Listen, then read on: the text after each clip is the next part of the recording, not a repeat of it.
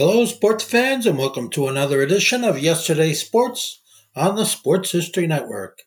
And make sure to check out sportshistorynetwork.com slash giveaways. I have two signed books I'm giving away. One is titled No Nonsense Old School Weight Training, and the other is Reliving 1970s Old School Football.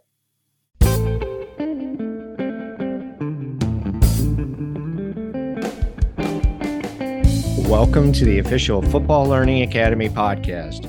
I'm your host, Ken Crippen, and I'm the founder and lead instructor at the Football Learning Academy, an online school teaching pro football history. To learn more about the Football Learning Academy, go to our website at www.football-learning-academy.com.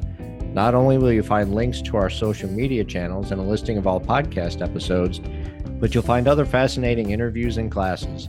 And an important note, portion of all proceeds generated at the Football Learning Academy go to help retired players in need. That website again is www.football-learning-academy.com. If you like what you hear on this or any of our episodes, give us a five-star rating and review on the podcast platform. It helps us grow our podcast so that we can continue to bring you quality content. If you're interested in becoming a sponsor for our show, email us at admin at football learning academy.com to talk about the various options available to you. We'd love to talk to you about adding you to our team. Now, on to our episode. Today, we are focusing on Andy Russell, who passed away February 29th at the age of 82. I interviewed him back in 2012, and the audio you're about to listen to is from that interview. Russell played linebacker for the Pittsburgh Steelers from 1963 through 1976. He missed the 1964 and 1965 seasons in order to fulfill his ROTC military commitments from his time at the University of Missouri, but he came back to the team in 1966 after being deployed to Germany. From there, he earned two Super Bowl rings with the Steelers and went to seven Pro Bowls. He's a member of the Pittsburgh Steelers all time team, in the Pittsburgh Steelers Ring of Honor, and is in the Pittsburgh Pro Football Hall of Fame. I just have to say it was an absolute pleasure to get to know him, and he will definitely be missed. Now let's get to our archival interview with Andy Russell. Let's talk about the Andy Russell Charitable Foundation. Uh, when did you start it, and why did you start it? Well, uh, see, there, there's a good good issue. Probably too many concussions, but uh, I don't remember exactly when I started. It. It's probably you know 10 years old, mm-hmm. and uh, I did that to. Um, uh, to, to have some of the, to, to, to grow it to, to a point where I could, it could it could sustain itself and support all the charitable efforts that we are asked to support, which are meaningful stuff. Mm-hmm. Um, and uh, we uh, primary provider of capital to the foundation has been our annual golf tournament. Mm-hmm. We have a celebrity golf classic every year, and this this will be our 36th year. Wow. Coming up, and we've raised. Uh, millions of dollars and given a lot of it to Children's Hospital here in Pittsburgh, and uh, much of it has gone over the last uh, 10, 15 years to the University of Pittsburgh Medical Center, which is Pittsburgh's largest employer. Now, what are some of the other charitable works that you've been doing since you retired outside of the foundation? Well, uh, the, the, the big one is the golf tournament. Uh, the, the other ones uh, recently have been um, the Ray Mansfield uh, Smoker, which is a uh, an event to raise money for the uh, Boys and Girls Clubs of Western Pennsylvania. Mm-hmm. Um, so we like to get places for kids to go after school to, to you know work out and not get in trouble. Uh, so we like to support that. I'm the chairman of that, and Ray Mansfield is my best Steeler buddy. And we, we when he passed away uh, on a hike in the Grand Canyon, uh, re, re, replaced him as the chairman of that. Uh, also, um, we you know we go to the Salvation Army uh, events and contribute to that, to that and help with the events themselves. Um, that, you know, sometimes as a speaker. Um,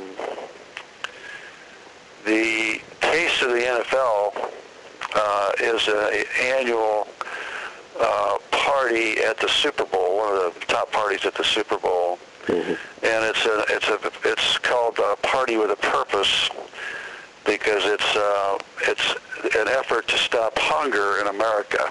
Okay. Unfortunately, we have we have uh, hunger in America, and so we. Uh, uh, every year I've done that for the last 15 years as the representative uh, for the Pittsburgh Steelers. What they have typically at the Taste of the NFL is 32 food stations with a famous chef from that city, mm-hmm. 32 being the number of teams in the NFL. Mm-hmm. Um, and uh, then all the money that's raised eventually goes to the various food banks in in the in the uh, those cities. Uh, so, and they have a they have a competition every year to see who can raise the most money for a helmet. Mm-hmm. You know, where you autograph your helmet and then someone will bid on it.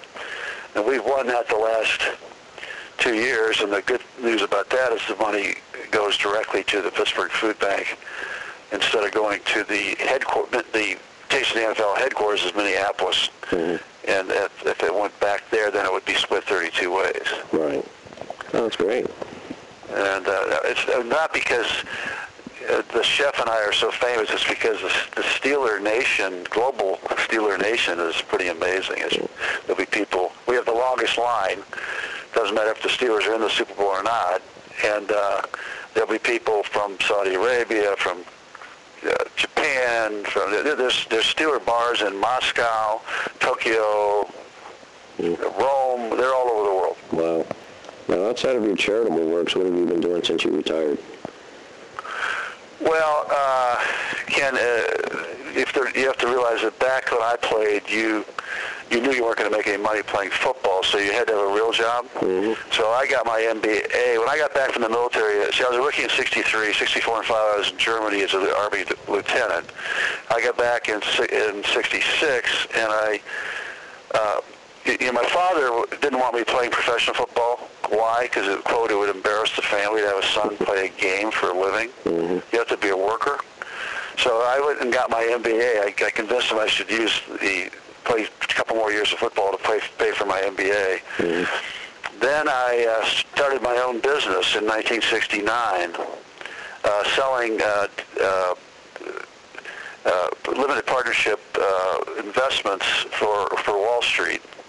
And the first year I was I made that more money than the Steelers were paying me, dramatically more money than the Steelers were paying me. Mm-hmm. And uh, so I worked for, I retired, didn't retire until after the 76 season, so I worked, uh, I'd go to meetings before practice, after practice, you know, I'd go to work on Monday. You know, it was it was just 24/7. I loved every minute of it. I'm not complaining, and I, and I enjoyed the football. It was a great challenge. It was a different it was a different kind of challenge, but, but it wasn't. It was never about making money. Mm-hmm. I had, I, I, and then I started an investment bank. It was called Russell Rea Zappala, and we ultimately sold that to J.P. Morgan. And uh, I've been in the what you call private equity for the last uh, dozen years or so. Well, you know, the the uh, people ask me all the time, you know, what, what do you think about getting in the Hall of Fame? I, and I said, you know, that's for other people worry about. I'm not going to spend any time worrying about that. But but you know, there's there's certain things that I uh, did achieve in my my football career that have, have that would not impress the voters for the Hall of Fame. Mm-hmm. For for example, uh, I was a Steeler captain for 10 years, mm-hmm. and uh, I think that's a Steeler record. Uh, and so, and, and, that was not selected by the players, so it wasn't a popularity count. Mm-hmm. It was selected by the coaches. Okay. Um, and I never missed a game in, in my entire football career, high school, college, Army, or pro, mm-hmm. Which is uh, uh, obviously a lot of luck. I mean, to avoid all those injuries. I mean, I, I played hurt a lot. You know, I had broken fingers and thumbs and things like that, bad mm-hmm. knees. And, but you, you played. You know, in those days, the biggest badge of honor was to play hurt. Right. And that, that's not similar anymore. Mm. I hope that you enjoyed our archival interview with Andy Russell. I truly enjoyed getting to know him, and he'll definitely be missed. Thank you for listening to the official Football Learning Academy podcast.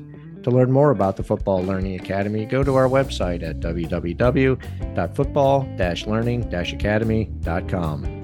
Not only will you find links to our social media channels and a listing of all podcast episodes, but you'll find other fascinating interviews and classes.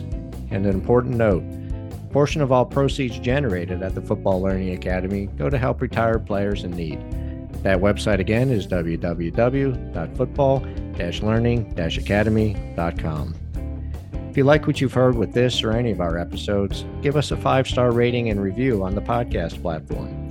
It helps us grow our podcast so that we can continue to bring you quality content. If you're interested in becoming a sponsor for our show, email us at admin at football learning academy.com to talk about the various options available to you. We'd love to talk to you about adding you to our team. Thank you for listening.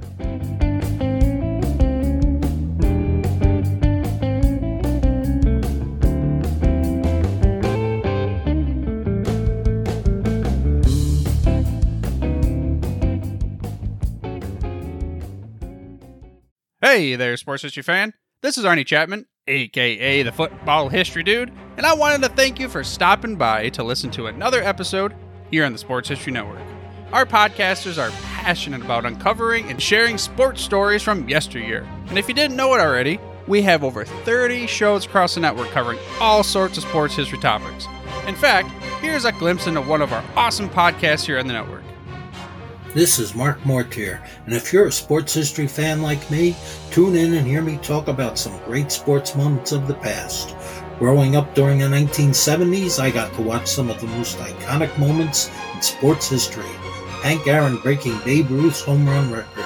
Willis Reed limping out of the locker room in Game 7 of the NBA Finals at Madison Square Garden as the fans erupted with a thunderous ovation. The 1980 Miracle on Ice as Team USA defeated the powerful Soviet Union in the Olympics. Listen every Tuesday on Yesterday's Sports. How about that? I bet you're super hyped to go listen to that new podcast, right? Well, to learn about this show and all the other podcasts on the network, head over to sportshistorynetwork.com forward slash podcast. Again, that's sportshistorynetwork.com forward slash podcast. Head over there today to find your next favorite sports history podcast.